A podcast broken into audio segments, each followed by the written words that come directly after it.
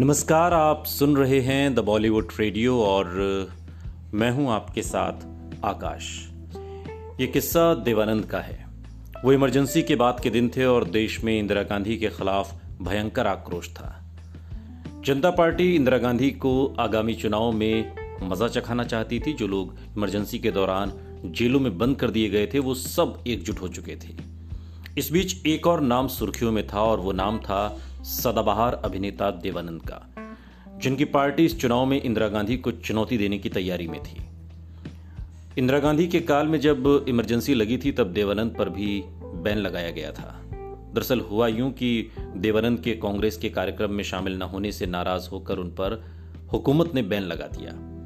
देवानंद इस बात से बहुत नाराज हो गए और गुस्से में आकर इंदिरा गांधी को मजा चखाने के लिए इमरजेंसी के विरोध में अपनी एक राजनीतिक पार्टी बना ली। देवानंद के सहयोगी रहे मोहन चुरीवाला ने एक बार एक इंटरव्यू में बताया था कि देव साहब दरअसल इंदिरा गांधी के इमरजेंसी लगाने से खफा थे और उसी समय उन्हें एक राजनीतिक कार्यक्रम में कांग्रेस ने बुलाया, लेकिन नाराज देवानंद ने कार्यक्रम में आने से मना कर दिया।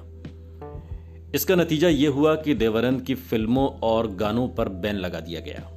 दूरदर्शन और विविध भारती में देव साहब के गाने और फिल्में बैन कर दी गई।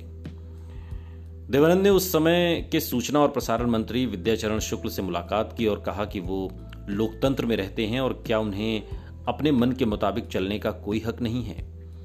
विद्याचरण शुक्ल ने देवानंद से तो कुछ नहीं कहा, मगर इस गुस्से का असर ये हुआ कि देव साहब के दिल्ली से बंबई पहुंचने से पहले ही उन पर लगा बैन हटा लिया गया।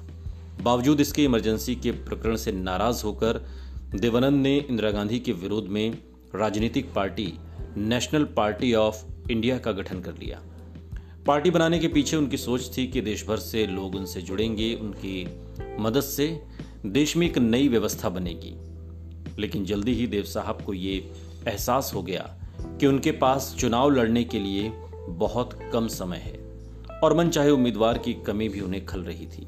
इसलिए उन्होंने राजनीति छोड़ दी और फिर पार्टी भी खत्म हो गई और धीरे धीरे देव साहब का गुस्सा भी।